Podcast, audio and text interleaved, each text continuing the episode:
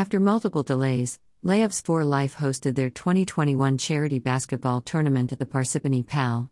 12 teams, consisting with players of all skill levels, participated in the annual event that raises vital funds for cancer research and clinical trials. We are thrilled that we were able to keep this event alive, said Dan Exter, Layups for Life CEO. We had multiple postponements due to COVID 19, and we wanted to make sure that the teams who had committed to the event were able to attend and those interested were able to experience our tournament. Layups for Life's 3v3 tournament was held at the Parsippany PAL for a fourth consecutive year and typically averages anywhere between 30 to 40 teams. The nonprofit organization worked closely with the PAL to take all necessary COVID protocols and health procedures to ensure a safe and enjoyable event.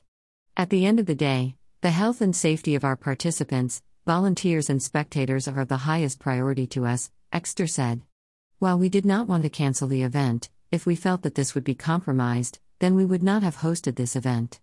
We are glad that it did not get to that point and we were able to host an event that brings people together, raises funds for a cause that is personal to me and my family, and enjoy a basketball filled day. In total, over 2,300 was raised through the 2021 charity basketball tournament. Funds will be donated to Memorial Sloan Kettering Cancer Center to help in their efforts of cancer research and clinical trials. There were two winners at this year's tournament Gold's Elite, Mike Schwartz, Craig Tompkins, Dan Keating, Josh Funk, pictured above, and the Wolf Pack, Scott Somsel, Alexander Brown, Mike Petroni.